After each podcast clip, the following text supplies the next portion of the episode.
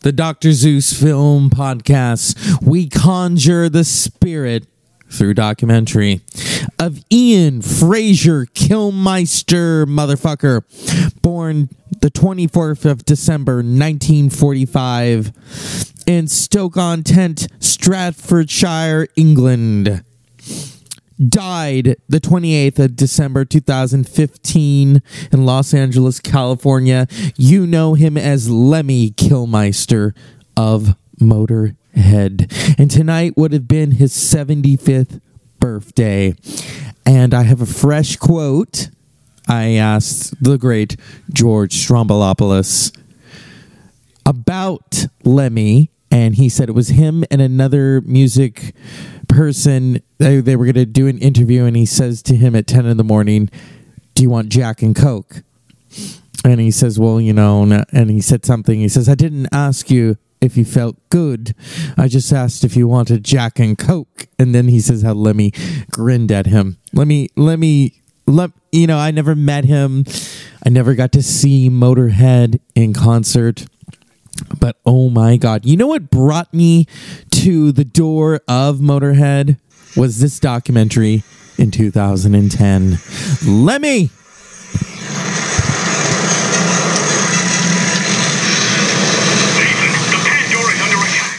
And it was done in such a way where you you learn so much about this amazing artist who did his own thing, lived by his own motherfucking rules, and was born on Christmas motherfucking Eve. 24th CD for Motorhead. Amazing. Yeah, it amazed me, all right. 35 years me- ago when you get the band started, do you think you'd be 25 albums in? You don't think like that. You think two years, you know. I mean, you just want to play with a couple of guys, you know, that's all it is. And then it goes on and on. There's a really great moment at the beginning of the documentary how they intro him in. The only static member of a band called Motorhead, the image of his silhouette holding that, that Rickenbacker bass, that alone is enough to put shivers up my spine. I'm of, of course talking about the man sitting right next to me, musical icon, Lemmy. Uh, you romantic fool. And then Damage Case plays. Oh my God.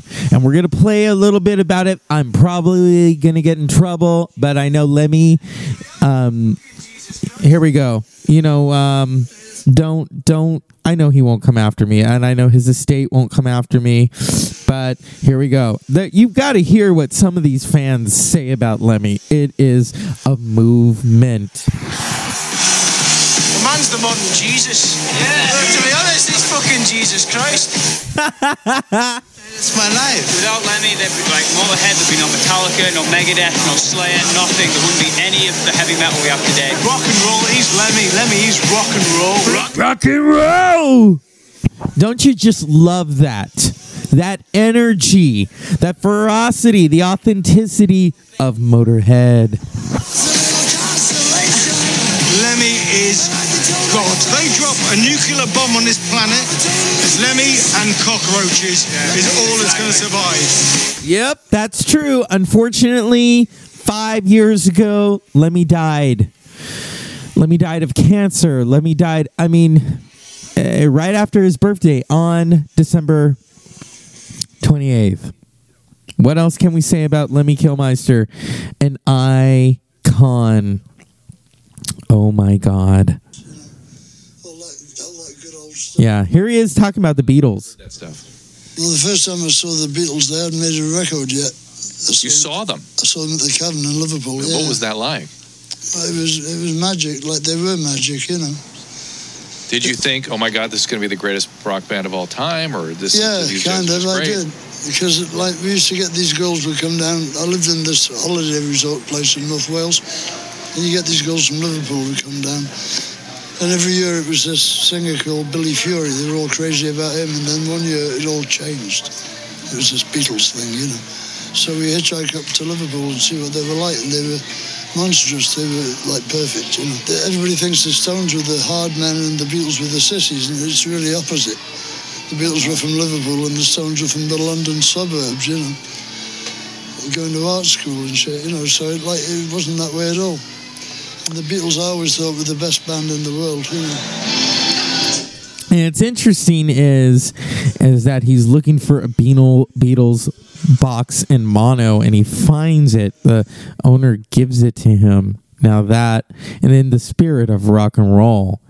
And what this documentary just talks about is Lemmy getting together with all of these people who I mean, come on. World War II chic.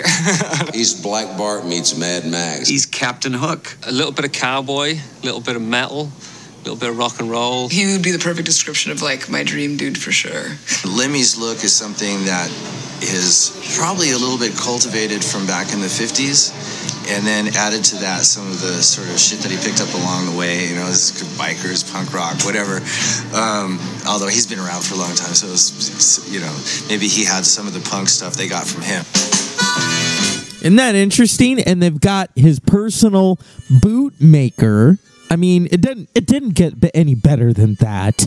To have your own personalized bootmaker. Um, oh, here's here's um. He's wearing Daisy Dukes. It was like a thong, dude. Scotty you would of walk out of our door, and the first thing you would see when you walk out of our room was Lemmy bent over this machine. So it's basically Lemmy bending over with his ass in in your face. It was a that's a weird scene, and we're all wearing shorts, but our shorts are you know like board shorts. Finally, you know, I got the balls to walk up to him, and and he's playing the game, and I'm like, hey man, hey Scott, how are you? And I'm like, hey, you know, we just all been wondering. He's like, what's that? And I said, what's the deal with the shorts? Like, seriously. And I'm like thinking, like, I'm afraid, is he gonna punch me? Like, what's gonna happen here? And and he's like, what? What do you mean? And I said, they're really short. Like, what's it like? We see your ass every day. It's kind of weird. And he goes, what? It's hot out. These are shorts. And he like kind of steps back. He looks at me and goes, those aren't shorts. Those are pants. These are shorts. I'm cool. And he just kind of goes like this, like, like it made absolute sense. Yeah, it did. And there he is smoking a cigarette with his short motherfucking shorts. All right. This documentary got me into Motorhead. After this, I was like buying all the. I mean, I heard Damage Case and I went, what the fuck? Here, I mean, mm, you've got. You've got all of his cohorts just talking about him. There's, there's no words. It, it's just he's Lemmy. I mean, it's almost it should be a verb. you know? Nobody told him to do anything that he wasn't completely natural and comfortable doing. And that's rare, man. And that's why I think we respond with respect because um, we want to be like that. I think he's a renegade. You know, there's not that many of them anymore. Everybody assimilates. You know, go along to get along. You know, to get what they need to get. And I don't see Lemmy as that kind of guy. I see Lemmy as doing things his way to get where he wants to go. And that's attractive because people don't do that anymore. That's interesting too. That is what drew me to Lemmy is the fact that he does his own thing. Other people were like, "Oh, you know, okay." Um, oh, here's an interesting story. You got to cover it all. When it's on the double chorus, I can just. Yeah, it's a double chorus, you know. Fuck! No! For Christ's sake! What was Chuck Berry thinking? Chuck. I remember a show in, in England that I did with Meatloaf where the whole show was held up because Chuck Berry thought he hadn't been paid when his agent had been paid. Yeah. He wouldn't go on until he had a wad of, of money. You've been fucked so many times, you know. In the 50s, you know, there's no rules at all. A guy pull a gun and say, I'm not paying you, what are you going to do? Oh, even in the 60s and late 60s, Hendrix got burned fucking blind, you know. I mean, he never saw any of the money. I was fucking standing outside of LAX once getting ready to get on a plane. And this young black guy comes up to me and he says, Hey, I read in an interview that uh, that the only person that you ever want to meet is Little Richard. And I'd always said that. Like, I don't give a fuck about anyone else. It's Little Richard, you know? Yeah. I said, Little Richard. And he goes, Yeah, he's my dad. I said, Shut Really? the fuck, really? And he goes. Yeah. He goes, Come here. And there's this limo parked out front.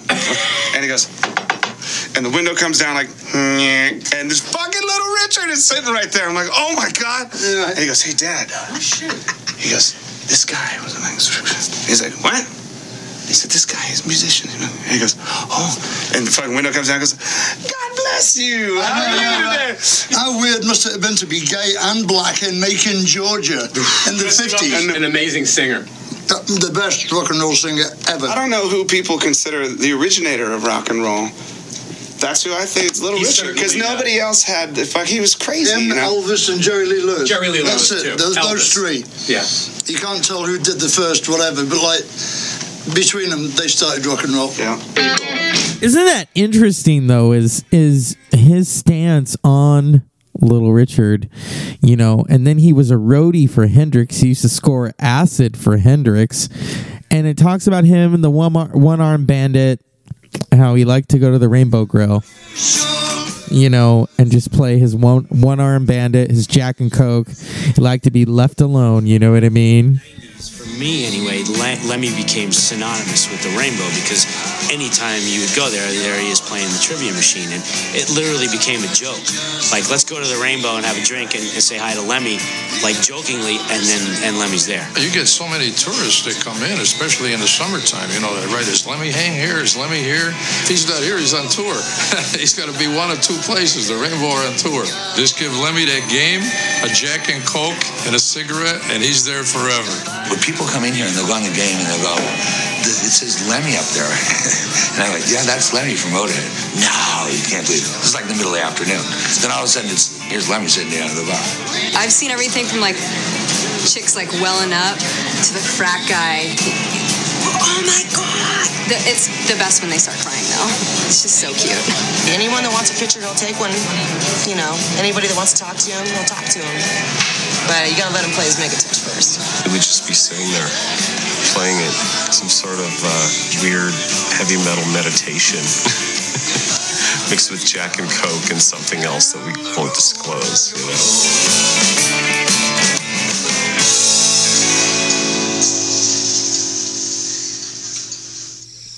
And so that's Lemmy part one. And we're gonna dive after these messages into the the country that made Lemmy, which is England. All right. We'll be back. Dr. Zeus Film Podcast documentary December. Lemmy!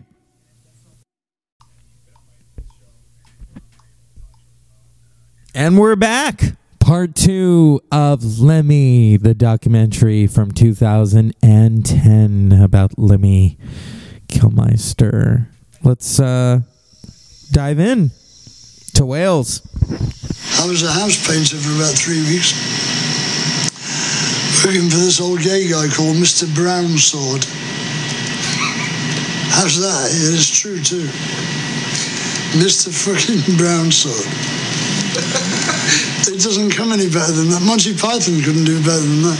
Luckily, he fancied my mate, not me, so I got to paint the upstairs while he was attacking Colin downstairs, you know.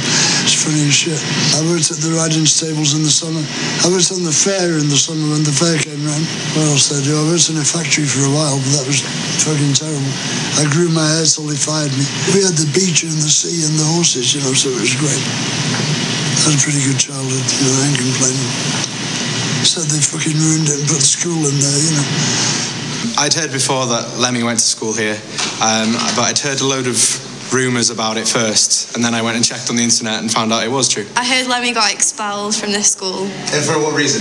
Uh, apparently, he was playing his guitar down the tannoy, but I'm not sure if that's true or not. I don't even know if he wanted to be a rock star or anything. I think it just came naturally because that, that's how he seems. He just seems like pure rock.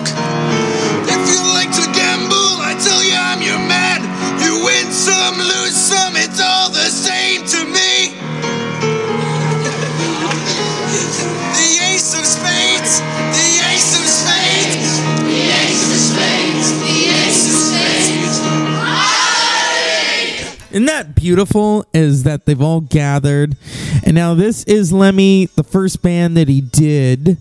Um, let's put it on caption so we can learn more about this. Where is the caption? Doesn't have it. I saw the Vickers at The Vickers, Rocking Vickers. Okay.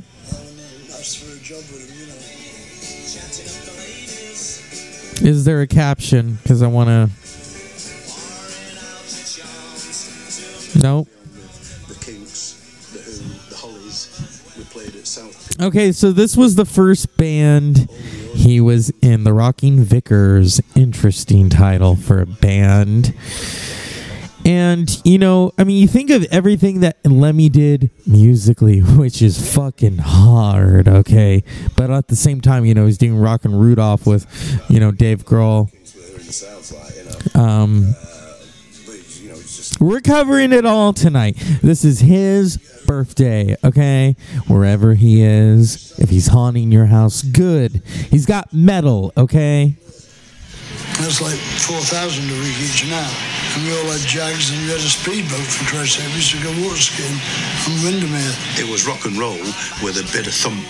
Very a bit of thump. Okay. So it was kind of almost along the lines of garage rock. All right. There's Lemmy playing that Rickenbacker bass. Into this routine of doing the same gigs every year, you know, the circuit. And they became, in the end, in fact, a cabaret show, you know. So it wasn't for me, really. You want to be in the thick of it in London, like, you know. And we didn't. You know what's interesting? And then he goes on to do the space rock band Hawkwind.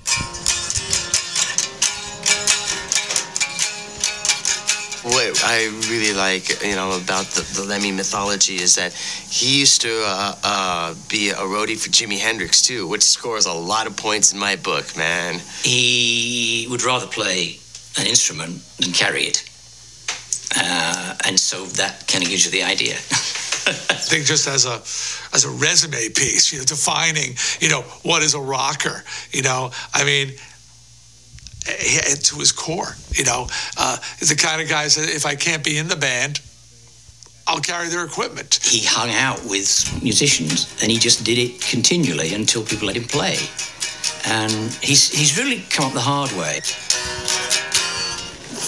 Go away, Greg. He said one of the most amazing one liners I've ever heard in my life to me, and he explained it. He said, I remember before there was rock and roll. I said, Wow, that's a that's a wild thing to say. I said, What do you mean? And I'm not going to try and imitate his voice. He said, I remember when there's only Rosemary Clooney records. He goes, I remember before there was rock and roll. There was just like your mom's records. He said, and I, I think I'm paraphrasing. He said, I, said, I think he said something like, then we heard Elvis and we never turned back. He said, we heard rock and roll and we said, that's us. In the 60s, how I got albums, I had to go down, and singles too, I had to go down to the electrical appliance shop. And he would order it for me from whatever company, you know. And this is purely as a, he wasn't licensed to do it or nothing, it's just a friendly basis, you know. And he'd order them for me, and like three weeks later, they'd come, ra- come back, you know. Buddy Holly record called Wishing, and a Buddy Holly record called Learning the Game. Eddie Cochran, two, three steps to heaven, I to order that and something else. These kids, without knowing it, when they listen to Motorhead, they're getting Johnny Cash, they're getting Chuck Berry, they're getting Eddie Cochran. It was the same thing with the, the original punk rock guys. They were very influenced by that music. A lot of times the fans don't know that, but when they're listening to Ace of Spades, they're listening to Eddie Cochran. That's Lem's influence. Isn't that interesting? Is um, you know, he's got all these different influences within his arsenal, shall we say? One from um, Lita Ford, because I wrote a song on that album. That's from the Wacken Festival in Germany. And this is my clan, the Scottish clan Fraser. And this is my honorary membership in the Rangers. There's my action figure. You've got to keep it in the original box, see? Then one day it will be worth as much as $5. Silver and gold record for Ace of Spades. This is from Hammersmith, Odeon. This is uh, from No Sleep Till Hammersmith stuff. And this is uh, by a German cat. It's really good too, huh? Wish I hadn't dropped it, you know, that's the only thing. Then why not move? Well, for one thing, I'm never going to get a place like for the money I'm paying here. I mean, I've got a place that's rent control. They can't put it more than 6% a year, yeah? So I'm still only paying 900 bucks a block from Sunset, you know. I'm never going to get a deal like that. And I'd want to live around here because I like it around here, you know. What's your most cherished possession in here? My son. Well, Because he's the only one I got. I mean, I have another one, but I've never seen him, so he don't count really. neither have I, no. No, neither of us, no. Well, his, his mother went and found him two years ago. She said he's like five foot tall. It's just like me. And uh, he's a computer fucking programmer or something. Really? Does, does So she said, you know, she she's a social worker, right? And she's put on a bit of weight, so she wears these like paisley smock things, you know what I mean? Like, and she said he put his head in his hands when she told him she was his mother. She hadn't got, hadn't got the heart to tell him who his father was. Probably out in the balcony with a fucking pistol, you know what I mean?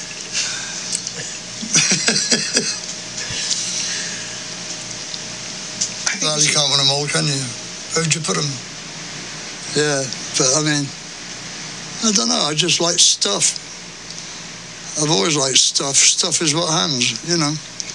In your life, you get stuff. Then you lose some stuff and you keep some stuff. And at the end, you leave it to some other poor bastard to be saddled with it the rest of their lives.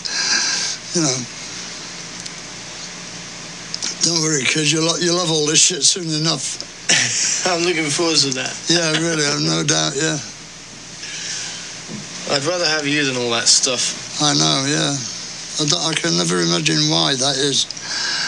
Why people would rather have some gobsmack human, ne- uh, you know, instead of a load of money. I never understood that. Well, money doesn't, you know, love you back, does it? I You can spend you- it, but it doesn't love you, you, you back. can imagine it does. Well, I know that you met your dad when you were six. Um, I met him too.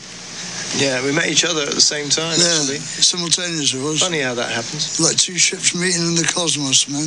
It's like a memory that's all frayed, frayed around the edges and all sepia toned. Sepia, see? Actually, I was sepia then. Yeah, I was almost see-through, in fact.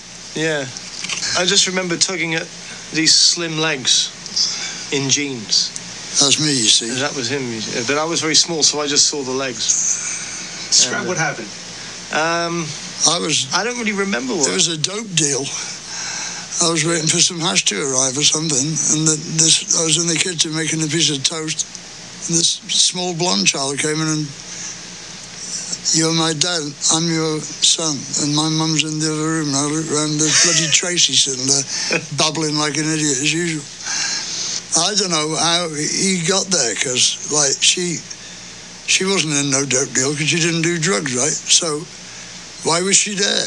Well, my mum went. How did she get in there? Well, she went looking for you. I know that. Oh, and that's because I, when I was about four, um, I was, you know, in like a kindergarten, right?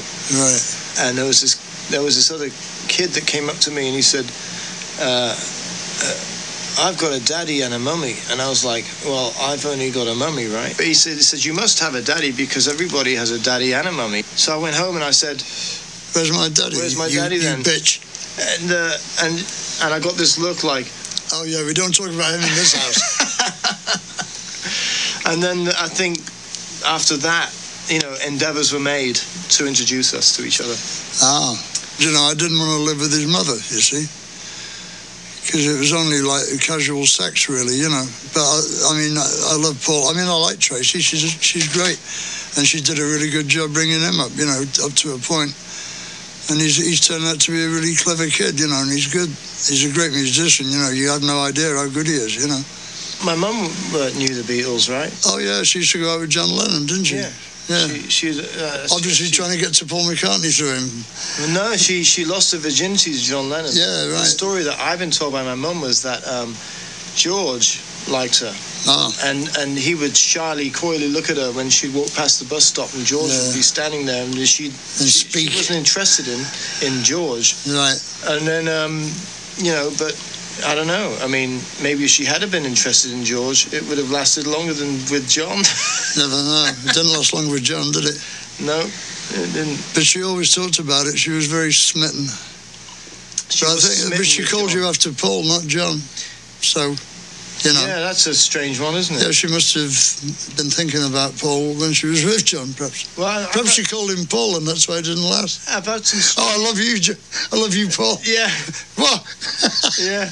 For. No, we swapped girlfriends twice to we? Yeah, we did. at the Limelight and then at, at the uh, Stringfellows, wasn't it? Yeah. Yeah, we swapped girlfriends one one night and then did it again about two months later. Yeah. Well, I mean, you know, a lot of chicks like that. You know, the old man and the son as well. Yeah. Must be like it's like it's like screwing the daughter and the mother at the same time. It's like that, yeah. You know that kind of thing. Yeah. Yeah.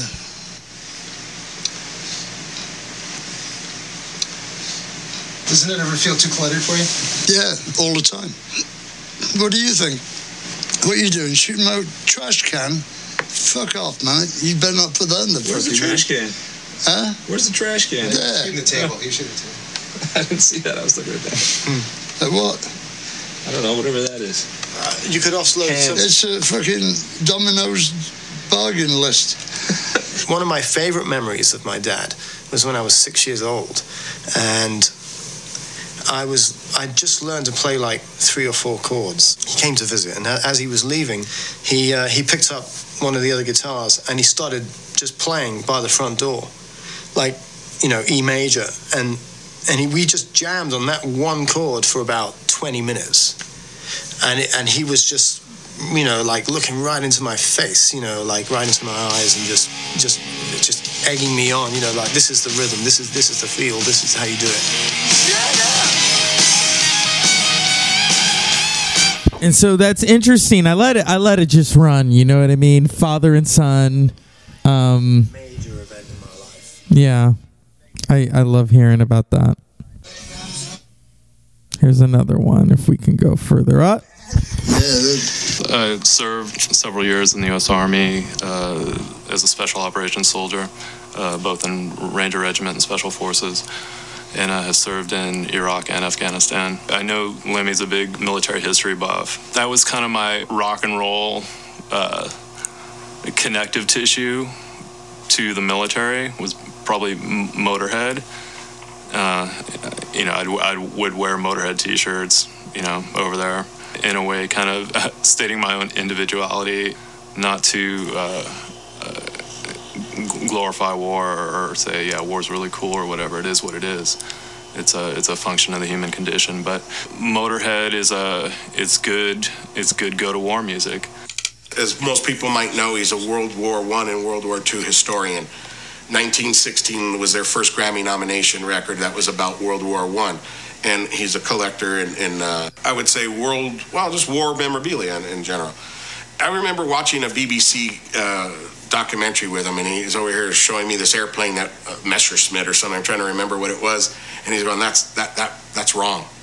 I go, Lem, it's a documentary. They must have researched this shit. Brings out three different books to show me that that plane wasn't even built then.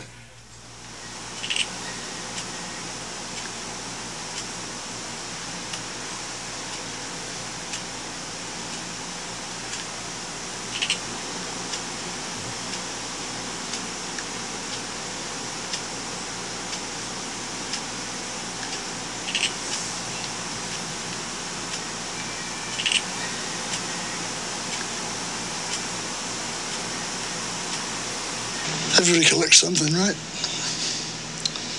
Drummer in old band used to collect elephants. The elephants all over his fucking apartment. I think I my own collection is more interesting. Now, B B. Okay, I'm not going to see B for one, but this is interesting. He has a collection of German metal and a lot of swastikas and a lot of World War II as well. And you know, he he has a point. He's well, everyone has a point. Here we go. These are Masonic daggers. Look at that. Huh?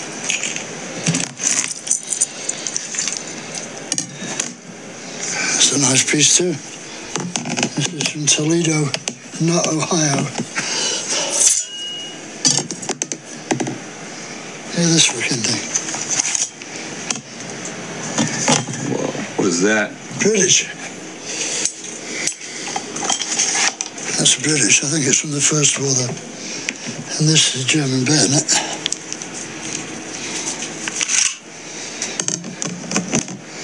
That's scene action. I always liked the workmanship and the designs, you know.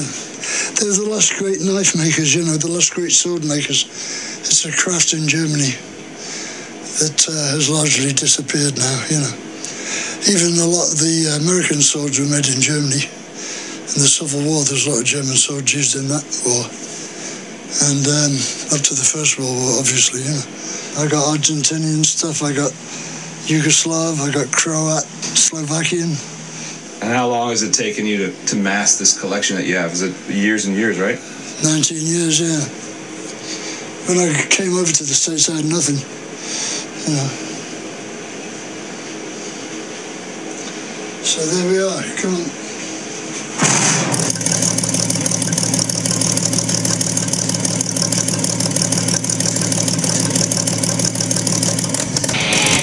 There he is in a fucking tank. Oh, that's that that's truly metal right there.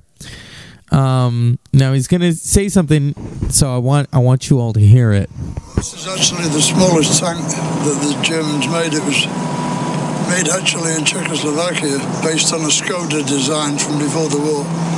And this was called a Hetzer 38T chassis. It was a tank killer. This is a big gun for the tank this size. This is 75 millimeter armor piercing gun, you know. This would stop anything more or less. They buried this tank in the ground, right? So the, all would be visible would be this here, right? Just a gun on the top of the tank, you know. So they just sit there and wait for you to come along and just kill you. Wars are the most interesting times. It shows the best and the worst in people. A war, you know, you get to find out who your real friends are. Ask any of those boys coming back from Iraq, you know. Anybody who's watching this film and thinks that you're a Nazi, what do you want to say to them? Well, I've had six black girlfriends so far, so I'm one of the worst Nazis you ever met, right?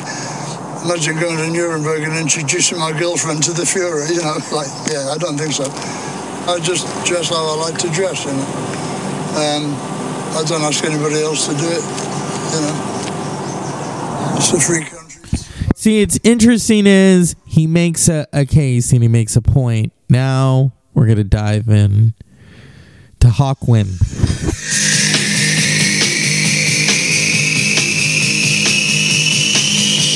Hawkwind, I think we're really ahead of the time. I worship Hawkwind. You know, that's some genius music.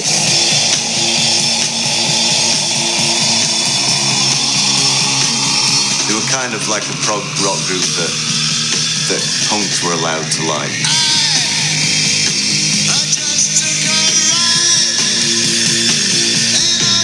Oh yeah, space rock. Well, I mean, it's it's Lemmy. choreographed. It's not safe. It's not cliched. It's not, you know, you never know what you're going to see, to be quite honest. And that's got to be good, isn't it? You know? We're a space rock band, so I mean, a lot of the music we we played is around science fiction stories, which we'd sort of interpret and put into music. So we're a pretty heavy rock band with uh, nice flowing electronics. People thought we were some sort of hippie fucking flower people. It fucking wasn't true, man. We were like a black nightmare, man. We used to lock the doors so people couldn't get out. It was a psychedelic experience, and nobody was doing that sort of thing really. We just used to have, used to get this sort of trancey beat going, this trancey rhythm, and a stroke. All the guys in Hawkwind look like shit, and Ed and Lemmy just looks like Lemmy. It's like rock and roll's been good to me, bitch. It's quite odd as New Order. Um, the driving sound that Hawkwind had, the very pulsy, percussive keyboard sounds. You know, we we would actually listen to that and try and emulate it. You know, in songs like Temptation and Everything's Gone Green, we actually did try and rip off Hawkwind. And they represented the first sort of counterculture, you know, with IT and Oz magazine, and, And that was all very coming up. and It was a wonderful time to grow up to be a kid. Yeah. But mostly I remember standing at the front drooling at Stacia. the girl with you breasts know, out. with a girl with her breasts out, which was incredible for a 12 or 13 year old. You know what I mean? It was like our education. Interesting, isn't it? It was like a family. You know, it was like, it was like a family. And we had a huge following, you know, we just because we do any gig and we do a gig in London, it would be like a drug dealers convention. Dik Mik and uh, Lemmy were sort of always into a lot of speed and grumpy. Dik Mik was always grumpy because they'd been up for a few days and we get picked up in our van and he'd be all grumpy and Lemmy would be all surly and get him slam the door and sit down, you know. We were in the States touring, and we were in Niles, Michigan, on the way to Detroit. I don't know where Niles is. It's on the other side of Michigan from where Detroit is. So uh, we pulled over at a, a roadhouse to eat, and I wasn't hungry, you know, being a speed freak. So I just got this new camera, so I went out prowling around looking for things to, you know, yeah, with the new camera. And um, I got conked over the head in this abandoned housing project and fucking came round without my camera, without any money. I go back to the roadhouse and they're gone. And dump me there, you know. I mean, what kind of shit is that, you know? One of your band members is missing after you have a meal and you just drive off. That's not the way I work, you know. And uh, so now I'm stuck here, so I have to hitchhike across Michigan. I go up to my room, crash out for about two hours, down the sound check, do the show. Crossing into Canada the next day, I get busted for speed. In jail for two days in Canada, handcuffed to a fucking iron bar. And uh, they, then I get the news as I'm going into Essex County Jail with overalls over my arm, going into the delousing section. This voice behind me says, "You're bail Kilmister." So I, oh, thank you, you know. Flown to Toronto immediately, do the show, four o'clock in the morning, fired. Apparently, they only got me out of jail because my replacement couldn't make it in time. I found Lemmy in certain ways hard, quite hard to work with because we were in a band where every, He's a wanker, this guy. so you had this sort of disparity between people of where they were and you know what sort of wavelength they were on. You know, I was into sort of psychedelics myself and pot and man, mushrooms and peyote and all that sort of thing, pretty calm stuff, you know. And um, I think Lemmy was more into amphetamines. He used to hang the band up because he was never on time to leave in the morning when we had to get up and catch a flight somewhere and we'll all be downstairs waiting to go and Christ, you know, where is he? You know, I'll have to go upstairs and he'd be still in bed, you know, you'd shake, come on, Lemmy for Christ's sake. And it did cause a lot of stress within the band. All of us, you know, all of us got pissed off over it. When you know, just one or two. We did get pissed off over it. And then he got uh, busted at the border, sort of thing, which seemed to seemingly, when you're on tour with all the stress factors, like the last straw, you know what I mean? And it was decided, the majority, uh, you know, the band said, no, enough's enough, and that was it. When I arrived at the gig, and I said, you know, where the fuck's Lemmy? And they said, uh, this other guy, uh, Paul Rudolph, was taking his place that they'd sacked Lemmy, and I, I mean, I was devastated, but I'm the type of person who uh, I, t- I keep a lot inside, so. Um,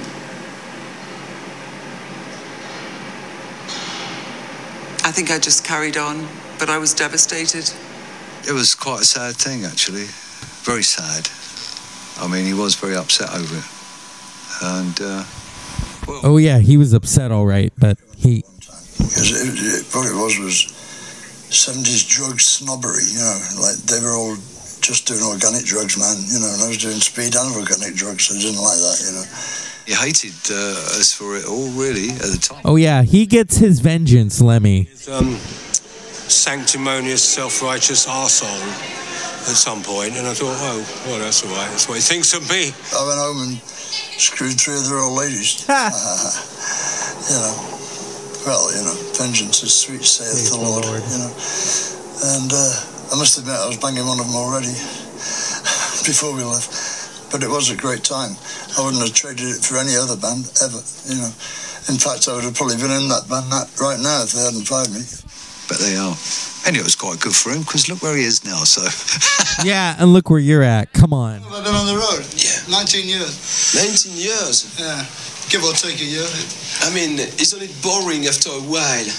Uh, no. Why is there so much violence on the road? Why do you break things in hotel rooms? I mean, the violence. I mean, when you start, when you start doing things. fucking violence! filthy You know what you mean about violence, huh? You want to see some violence, baby? Don't break it on me! Don't break it on Motorhead. This is who we enter is the Motorhead years, motherfucker. Oh yeah. Started out with the first album, Motorhead. And you know, come on, they truly took it to 11. They took it to 13, okay? They took it to 15. pre Black Sabbath. If they'd said to me, uh, who would you say was the original metal band? That's, you know, not, I mean, it was, I tossed between Lemmy and Black Sabbath, but I would say Lemmy and Motorhead.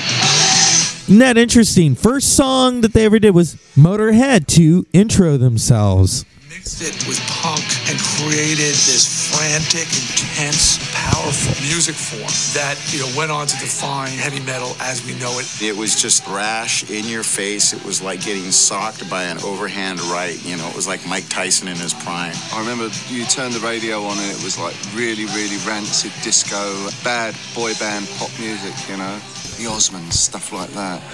And um, you'd go and see a Motorhead show and it was completely different.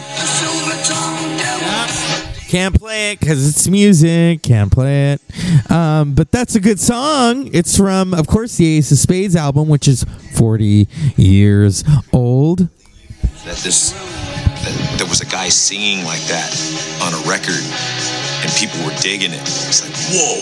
I mean, one of the headlines we had the worst band in the world, you know, but it was in big letters. Well, I mean, it was fucking great. You know, I didn't give a fuck. Well, you, kind- you kind of care to a point, but you know, but, but the kids were turning up. You know, I want to see the worst band in the world. You know, they must be great. What is her name?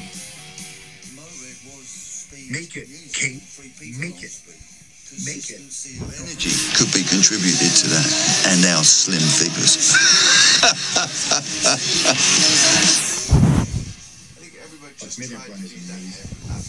And you know what's funny is a lot of the original members of Motorhead are gone. They're gone. Um, so if they're ever inducted in the Rock and Roll Hall of Fame, I mean, shit. And, you know, watching this, it makes me think Lemmy needs to get in there just to piss people off. You know, and I had my my little shelf of my, my old rock records I bought as a kid: Steve Miller, Aerosmith, uh, Led Zeppelin, all these bands I used to go see. And then punk rock happened. Then I saw the Clash and the Ramones, and my life was changing. And all of a sudden, that's the old in with the new. And you'd see someone with long hair, like, well, he's a hippie. I can't listen to that music because Johnny Rotten says that. This, and Fuck Johnny Rotten. pull out the Ace of Spades record. And you're like, oh, well, wait a minute. Because this kind of goes against the gospel of the punk rock. Because they're long hairs and it's metal, but you put the record on and go, damn, man, I can't help it. I'm a Motorhead fan. See, Motorhead gets inside you. It lives in you. The music. First time I saw this documentary, I had to have all those fucking albums. And when you didn't fit in yourself, there was that instant fucking lightning bolt connection. Like, oh shit, they're one of us. They're us. So you get to hear a taste of the music. I'm not going to hold that shit back. It's Lemmy. It's Motorhead.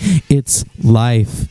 I think, personally, that this tour is antidote to Simon Cowell and all the evil shit music that he's purveying. And if there's one man on this tour that embodies the spirit of rock and roll more than Lemmy, show him to me. Ladies and gentlemen, the great man himself, Lemmy!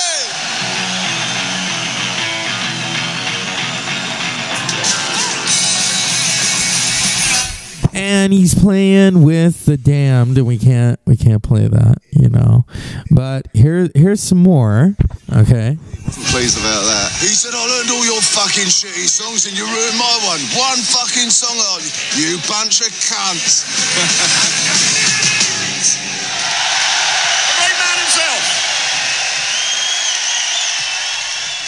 Killed by death. Metropolis. Overkill. I don't believe a word. Some people might be like, killed by death, that's stupid. I'm like, no, you're stupid. Lemmy is an amazing lyricist, powerful lyricist, smart, sharp. The first lyrics are just so twisted, just straight in your face. Don't talk to me. I don't believe a word. But that's the way I like it. Maybe I don't want to live forever. I mean, who could say it better? You know, I mean that that is one of the most prolific lines. You win some, you lose some. It's all the same to me. I kind of live by that. Fuck Keith Richards. Fuck all those dudes that fucking, you know, that survived the 60s and are fucking flying around on Lear jets and, you know, living up their gunslinger reputation as they, you know, fuck supermodels in the most expensive hotel in Paris. It's like, you know what Lemmy's doing? Lemmy's probably drinking Jack and Cokes and writing another record. Two, three, four.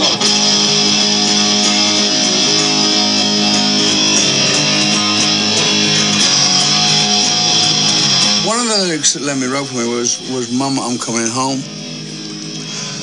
It's, it's really a, a haunting feeling because it's like when I give someone who doesn't know what the situation with my wife and I really is, um, it's kind of spooky when somebody writes a lyric and you sing that lyric and you go, fuck, you know, it's so close to home, you know. Every time I play that on stage, it's, it's like I get a chill up my spine, you know. Just a clown in a one-horse town in broke-down second-hand car. Can you still get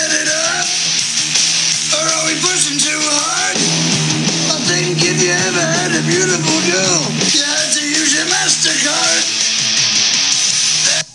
Nah. Let's go again. Can you still get it up?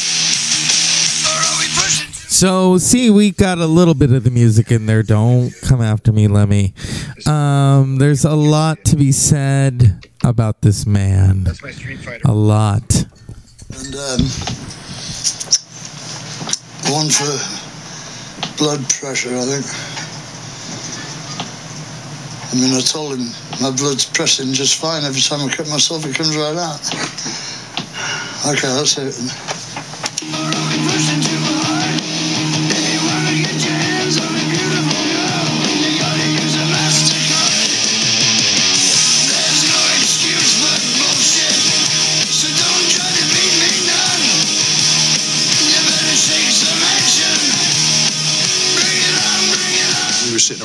Talking and he asked me about a quad injury. I had torn my quad like maybe a year before that and he just out of nowhere said uh, you know when you tore your quad did you think that was it? We you know did you think your career was over? Were you finished? And uh, i said you know i went through my head a few times and you know but i just kept going with it. And he said you know when they told me i was diabetic and you know and i got i was really sick with it which was actually right before he did my song he said, uh, you know, at first I thought I'm done. You know what I mean? It's it's all over. And and uh, but then he, you know, he he said, uh, I, I started thinking about it, and you know, the fuck am I to do? You know, he said, I've lived my whole life this way. I've done everything I've done up until now to get to where I'm at. I'm not to change. And the, the, the quote that always sticks with me, he said, you know, I do all the stuff that I do, drug wise and drinking wise, and all that stuff. And at the end of the day, he said, you know, I'm, I'm too old to find God now.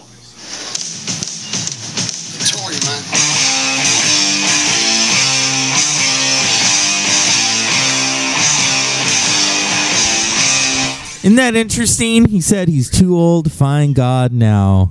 songs with him in the studio. He came in there with a bottle of Maker's Mark whiskey, and I started drinking with him. And we really didn't get much done because we were just drinking, and and he was like playing guitar and showing me stuff, and then we'd stop drink, drink, drink, drink, drink, and the next day I had to go to the hospital. Lemmy gave me alcohol poisoning, basically. There's the Marlboro Reds, there's the Jack Daniels, there's the speed, there's the strippers, and there's the gambling. You know, that's what he liked. I remember me sitting down and with Zach, and he's showing us like Beatle footage and stuff, and uh, he, he says, uh, "Do you want a Jack Daniels?" And me and Zach, are oh, far out, you know. So I remember, I remember this. He, he takes out a fifth of Jack Daniels and cracks the seal, and then ha- hands it to me, and then so I take a swig off it and hand it to Zach, and Zach takes a swig of it, and then he goes to hand it back to Lemmy, and Lemmy is opening another fifth for me and opening another fifth for him. Like he, it was like having a beer with the guy. He wanted us to drink the whole fifth, just like you know we're drinking a beer. We're like, holy shit, no, no, no. First time I ever met the guy, says hello, and proceeds to offer me crystal meth. This is a fucking hardcore dude. Isn't that interesting? You know, he he just takes it to the hilt, and that's the beauty of Lemmy. Ever seen Lemmy incapacitated by, by booze or anything? I have not seen him f- fall off the stage. I haven't seen him say stupid things. I haven't seen his life crumble because of it. It would be pretty scary. Have Lemmy completely sober and on you, man. by, by the law of average, he should have been dead. Like, I mean, we all used to hit it really hard, but he's just, I don't know, he's made of fucking iron. I don't know what the fucking. No, I don't really want to advertise all that. I don't want kids to take any drugs because of me. You know, I don't really want them to stay off drugs because of me either, but I don't want to advertise the lifestyle that killed a lot of my friends. Okay? Here's another question for Lemmy. Jose. Uh, yeah, um, Lemmy? Yeah. Um, what do you credit to your longevity? You drink, you smoke, you party a lot, and um, I want to know what you credit to it. Not dying. That's the secret. That's the secret of survival. Not dying. I don't know. You know, I was lucky, right? Because a lot of my friends didn't make it. You know. Yeah. And uh, I did. Uh, You know, I, I never did heroin. See, That's, that was the one. And here's a story about a woman that he loved who did heroin. 17 years old. Uh, he said to me, Son, promise me that when you grow up, you know, don't do coke. Please, just don't do coke. And I was like, okay, you know. And he says, just do speed, it's much better for you. Oh yeah, and Motorhead went that way. I mean, um, you know, here he is playing with Metallica. You know, every everyone. Metallica did a song about a murder one. You know, And, well, surprise, surprise, same dudes are on the crew as when I toured with them back in the early 80s. And here it is, the 90s. And they're like, hey, D, how you doing? I'm like, holy crap, you know, but this is Lemmy. It was just like a big family kind of thing, without getting too cliche. We rely on each other. We love each other. We hate each other. We live. isn't that interesting? The same crew up up up until the end, up until his death in 2005, 15. I'm sorry. This, you know, they took it to 11. I mean, they're the loudest band ever. Oh, here we go. Just a bit more. An ear doctor will probably be amazed at just how well Lemmy can hear, considering the uh, abuse he gives his ears. There's one thing about Lemmy, he'll always hear you if you offer him a drink, even if you walk up behind him. We're the loudest band in the world in the Guinness Book of Records. You know, that's what people want. They want it loud. They want it loud, they want it fast, they want it Lemmy. Is it loud enough? No! Are you sure about it? This is from Inferno. Skull Killers.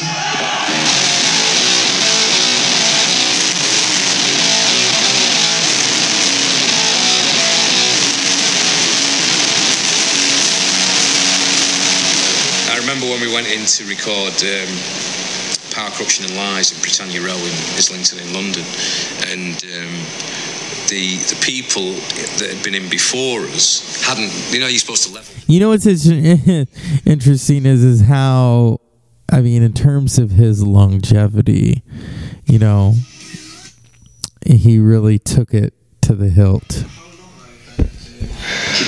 Oh, until um, 2047.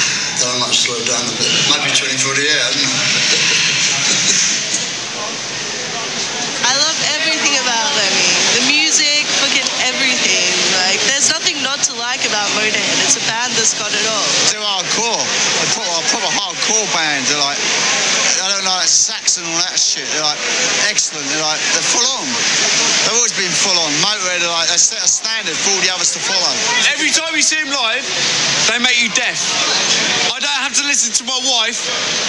So many, for about five days out of every year, my wife is totally ignored because I just, oh, sorry, darling, I can't hear you.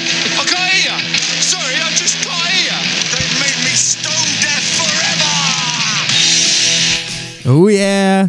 Oh yeah. This is a celebration of Lemmy, Lemmy, Lemmy of Motorhead and this beautiful documentary. I Go out of his way to help anybody. You just see it in his heart. when I was married before, right, and and um, we were all on the road together. My husband was a huge at the time. My husband Matthew comes from Indiana, like just redneck kid, idolized Lemmy, like huge Motorhead fan. So we're on tour with Motorhead, and and um, and me and Lemmy have immediately have this connection. Me and my my marriage was heavily on the rocks, and you know. Uh, Lemmy what like my husband just wouldn't talk to him or you know anything and Lemmy just would come up with t-shirts and like hey Matt you know and when we actually separated um, he was telling all these people in town and we were from Athens Georgia so it's a very very small town he was telling all these people that me and Lemmy were having this affair and blah blah blah so he and I and eight months later A lot of drama. A lot of drama. We're not going to carry the drama. But I never had that shit going on, you know. I just never missed a father because I never had one, you know. So I, I didn't care. He was just a miserable little dickhead with glasses. And all he ever did for me was walk out on me. I think I understand women a lot better than some guys do. Because women want the same things as guys do, they just don't want them for as long. Guys want the the quick fuck in the alley all their lives, you know, whereas girls get tired of that pretty quick. You know, they want security, and security means you have to give up everything that might be a risk to their security, you know, which is why I'm not married.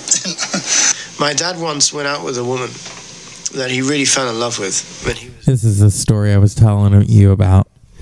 and this girl died uh, of a heroin overdose. And you know, my dad is anti-heroin. I mean, he, he he will not have anything to do with someone who's on smack. But this girl, and it's, I think it's because of this girl. You know, because he really loved this girl, and she, he found her in the bathtub. And see, this is covering this is covering everything of Motorhead. This is yeah. at the very top. Uh, rock and roll set lasts for an hour and a half, you know, so I think we got that one sorted out. There's a really great moment at the end of this documentary that we're going to cover.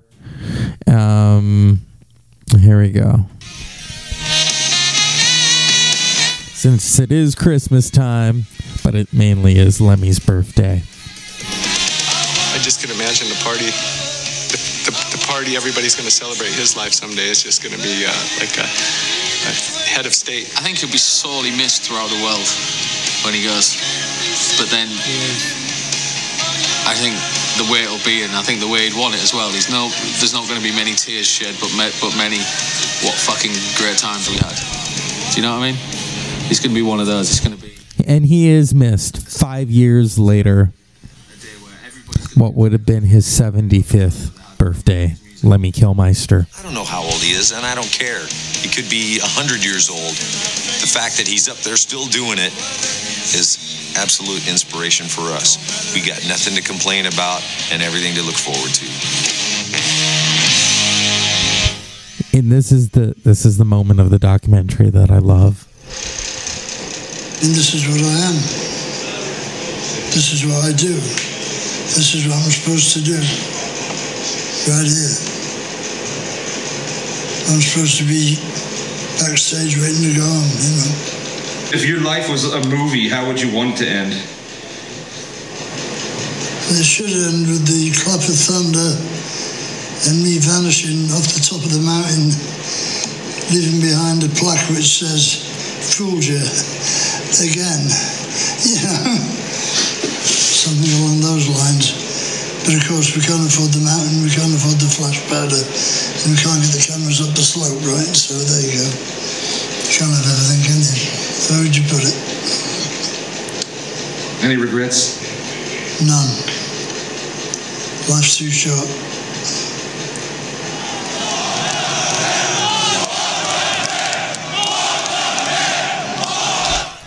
That beautiful? It's beautiful. It's Motorhead. And here we go.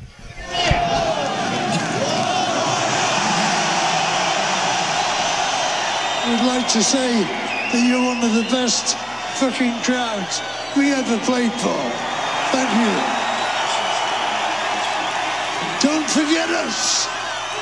We are Motorhead. And we play rock and roll. So, directed by Greg Olliver and Wes. Uh, let's let's get it right, people. Let's get it right. Let's. Uh, I want to give a shout out to one of the filmmakers of the documentary because I asked him a question once, and he got back to me. Um, here we go. Greg, let's say it right, people. Greg Olliver. Greg Olliver. And uh, let's see. Wes Orshoski. Wes Orshoski, the Lemmy documentary, 2010. Uh, the Blu-ray has special bonus features. This is the Dr. Zeus Film Podcast. I didn't do a lot of talking tonight because I just let the the documentary speak for itself. Whether I get in trouble or not, it's all in the name of metal.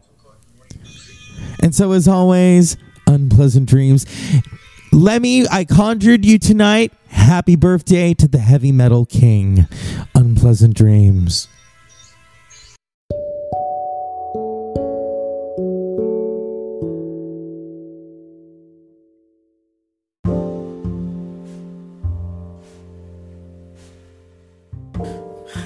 Good evening, and welcome to the Dr. Zeus Film Podcast. This is short but sweet, or is it? Tonight we're going to talk about documentary December, music documentary. Gimme Shelter, The Rolling Stones. Not one of my favorites. There are some shiny moments, but the after effect with the Hells Angels and how the Stones had them as bodyguards or security, I don't know. But you know, that's what you're going to get when you bring them to the forefront at the Altamont Speedway, which I'm not too far from in California. This is, I should have talked about this on the 6th because this was released on December 6, 1970, a year after it happened. Directed by Albert and David Maysles, who, and Charlotte Zwerin, who also, they did uh, Grey Gardens, you know, the story of Little Edie and Big Edie. So here we go. In uh, 1970, uh, okay, so this chronicles the last weeks of the Rolling Stones' 1969 U.S. tour, which culmi- culminated in the disa- disastrous Ultimate Altamont Free concert. The film is named after the Gimme Shelter, the lead track from the group's 1969 album Let It Bleed. Gimme Shelter was screened out of competition as the opening film of the 1971 Cannes Film Cannes Film Festival. Yeah, it's a counterculture documentary. Mm. The film depicts some of the Madison Square Garden concert later featured on the 1970 live album Get Your Ya-Ya's Out, The Rolling Stones in Concert, as well as Charlie Watts and a donkey filmed on the M6 motorway near Birmingham during a photograph session for the album cover. It also shows the Stones at work in Muscle Shoals, Alabama, recording Brown Sugar and Wild Horses, and footage of Ike and Tina opening for the Stones at their Madison Square concert. To Mick Jagger's comment, it's nice to have a chick occasionally. Oh, Mick, you jealous bastard. Oh, so that is the shiny moment of Gimme Shelter. Okay? So Ike and Tina, you know, to this day Tina Turner can't watch that clip. I think she she felt she brought too much sexually to that moment. She's singing Otis Redding, I've been loving you for so long. Okay? And so Tina starts to caress. This is a legendary clip. They showed it to her in 60 Minutes with the late Mike Wallace. She put her fingers in her ears, didn't want to watch it. Where she's caressing the microphone and she's like, and I want you. I want you to give it to me. And I want you to, oh, and she starts to go into it. It's another thing to watch. What Tina Turner, when she was performing, could bring to a stage. We're not going to play clips tonight, okay? I did that for Lemmy last night because I loved Lemmy and Motorhead. But this is this is from experience. When you, I've never seen Tina Turner in concert, and I hope maybe one day in her 80s she does a, a show. It remains to be seen. Um, but there's an energy about Tina Turner that nobody, Beyonce can try to conjure it all she wants, you know. All these singers can try to conjure the the remnants of Tina Turner or the energy, the pulsating energy that is Tina Turner, but they can't do it. And only Tina Turner could do it. Okay? And there's a moment in the performance of I've been loving you so long where Tina just lets that shit rip and she's just she's giving you the blues. This is r&b at its best with some rock. And she's like oh, oh baby give it to me make me know. I can't do it like tina. That if she had never done what's love got to do with it that right there is a testament that made mick jagger jealous like a bitch. Okay and mick, Je- mick, mick jagger is a pretty jealous person. When keith gets it oh that's not fair but even keith can be jealous too. You know i know about jealousy. My dog was in the in the cat's bed and it's like shit now i gotta buy her a bed. And so i did. Everyone needs to be treated well and equal in on my farm the ultimate free concert which turned into disaster. It turned into uh, i mean murder music mayhem. Three m's that you don't want to have. People thought 1968 was a bloody year. 1969 was a deadly year. This is a deadly year and um, the focus then turns to the 1969 concert itself at the Altamont Speedway, the security for which was provided by the Hells Angels, armed with pool cues. As the day progresses with drug taking and drinking from the angels and the members of the audience, the mood turns ugly. Oh boy, did it ever! Fights break out during performances by the Flying Burrito Brothers and the Jefferson Airplane. Ray Slick pleads with the crowd to settle down. When Mick Jagger arrives to the grounds via helicopter, he is punched in the face by an unruly fan while making his way to his trailer. At one point, Jefferson Airplane lead singer Marty Balin is knocked out of by a Hell's Angel. Paul Kantner attempts to confront the people who hit my lead singer. In response, announced, Hey man, I'd like to mention that the Hells Angels had just smashed Marty Balin in the face and knocked him out a bit. I'd like to thank you for that. To which an Hells Angel sitting on the stage grabs a microphone and replies, You're talking to my people. Let me tell you what's happening. You, man, you are what's happening. Her, uh, Slick herself warns the angels after they continue hitting people. You don't hassle with anybody in particular. You got to keep your bodies off each other unless you intend love. People get weird, and you need people like the angels to keep people in line. But the angels also, you know, you don't bust people in the head for nothing. So both sides are fucking up temporarily. Let's not keep fucking up. Jerry Garcia and Phil Lesh arrive, but the Grateful Dead opted not to play after learning of the incident with Ball. Ballin, with from Santana drummer Michael Shrieve.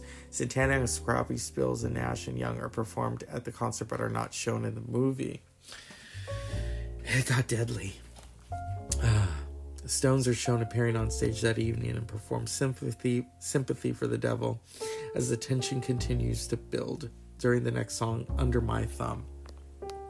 A member of the audience, an 18-year-old, attempted with other crowd members to force his way onto the stage. As a result, was struck by the Hells Angels guarding the band. Hunter then drew a revolver before being attacked by the Hells Angel and killed by at least six stab wounds. It was captured on film by at least one of the many camera operators filming the documentary and appeared in the final cut of the film. According to Albert Maysles, the stabbing was filmed by this person. The other sources have credited another person. The film sequence clearly shows the dark silhouette of a handgun in so and so's hand against the crocheted vest of his girlfriend. Oh, this is, yeah, this is why I didn't like it. Uh, the credited camera operators for Altamont included a young George Lucas. At the concert, Lucas' camera jammed after shooting about 100 feet of film. None of his footage was incorporated into the final cut. Mm. The performances Jumpin' Jack Flash, I Can't Get No Satisfaction, You Gotta Move, Wild Horses, Brown Sugar, Love in Vain, Honky Tonk Woman, Street Fighting Man, Oh It Happened That Night, Sympathy for the Devil, Not There, Under My Thumb, and Gimme Shelter. There was no shelter at that concert. I've been loving you too long at Madison Square Garden, Jefferson Airplane at the Altamont, Flying Burrito Brothers. This documentary, when I first watched it, and I had never seen it before, and I thought, okay, you know, I'll give it a chance. I've seen many music documentaries. This this really disgusted me. And it made me kind of look at the Stones. It's like, are you kidding me? Are you kidding me? I mean, the audience. There are some things in that audience that you see, especially in the daylight, and it's kind of like, we don't really need to see that. Okay? It's not that I'm. Here's the thing I love the Stones' music, but this documentary was really disgusting to watch.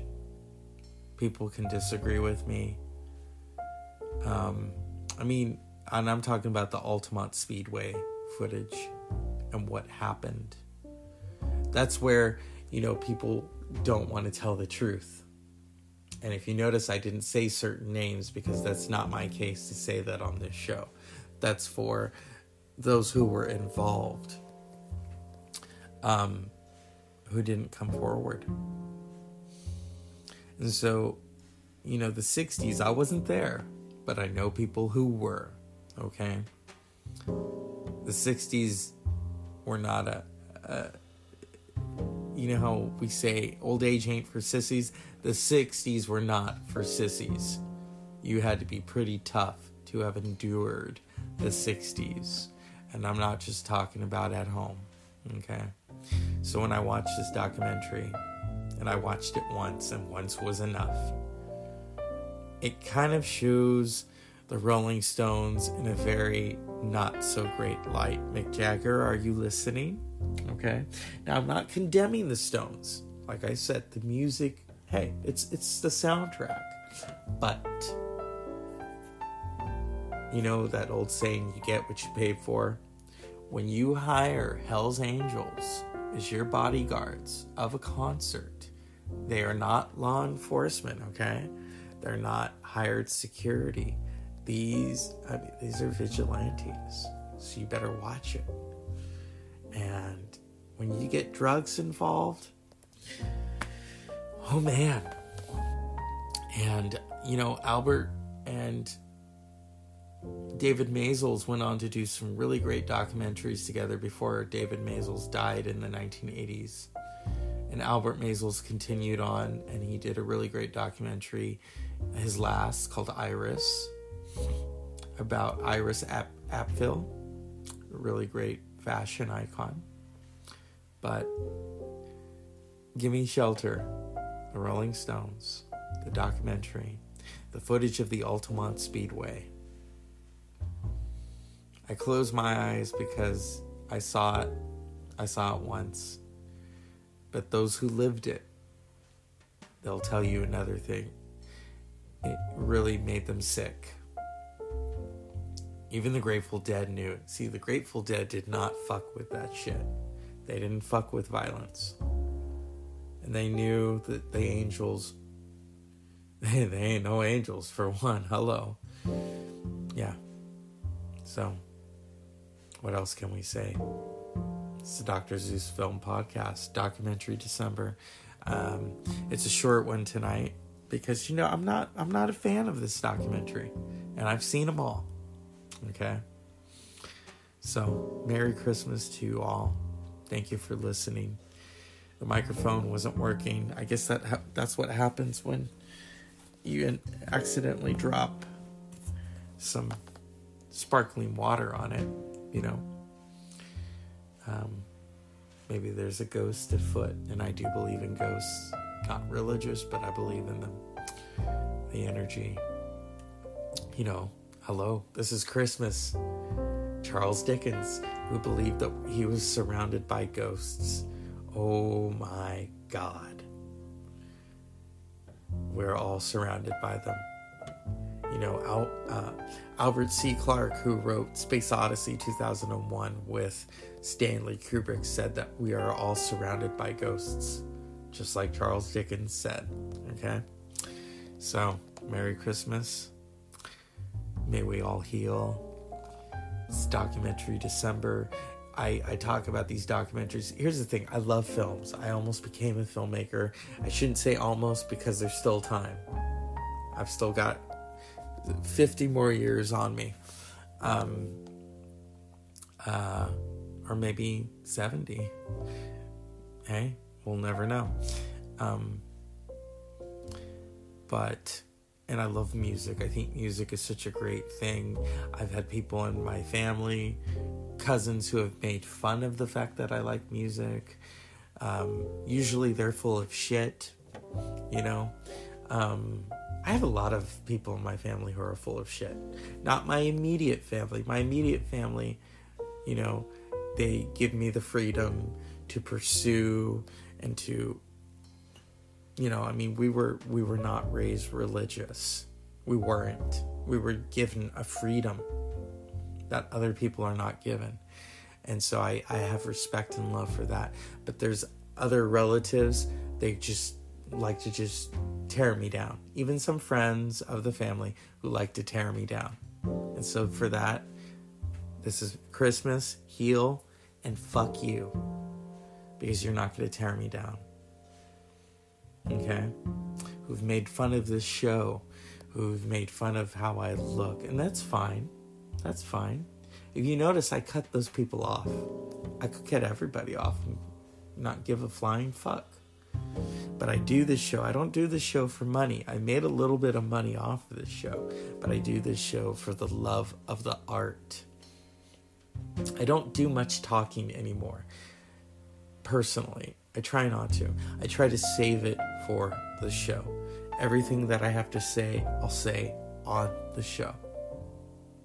Everything about documentaries, you know, the pauses. I try not to do the ums. Whenever I do the ums too much, I think of my professor in college who taught us to remove the ums of uncertainty or ensure, you know, uh, insecurity from our dialogue and to just pause.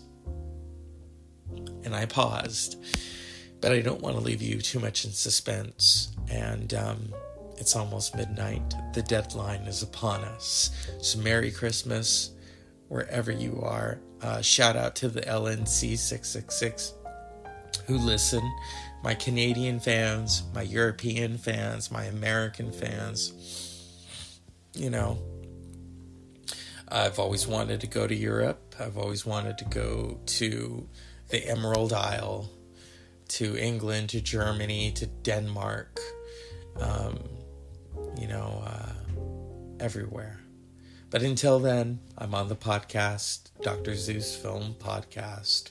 Next month, we're going to talk about comedy because we all need to laugh. There are so many great comedies, and I'm going to finish off the night watching Gremlins, which is so funny, yet so scary, but it's Christmas. It's not Christmas until you hear those gremlins go rah, rah, rah. Unpleasant dreams.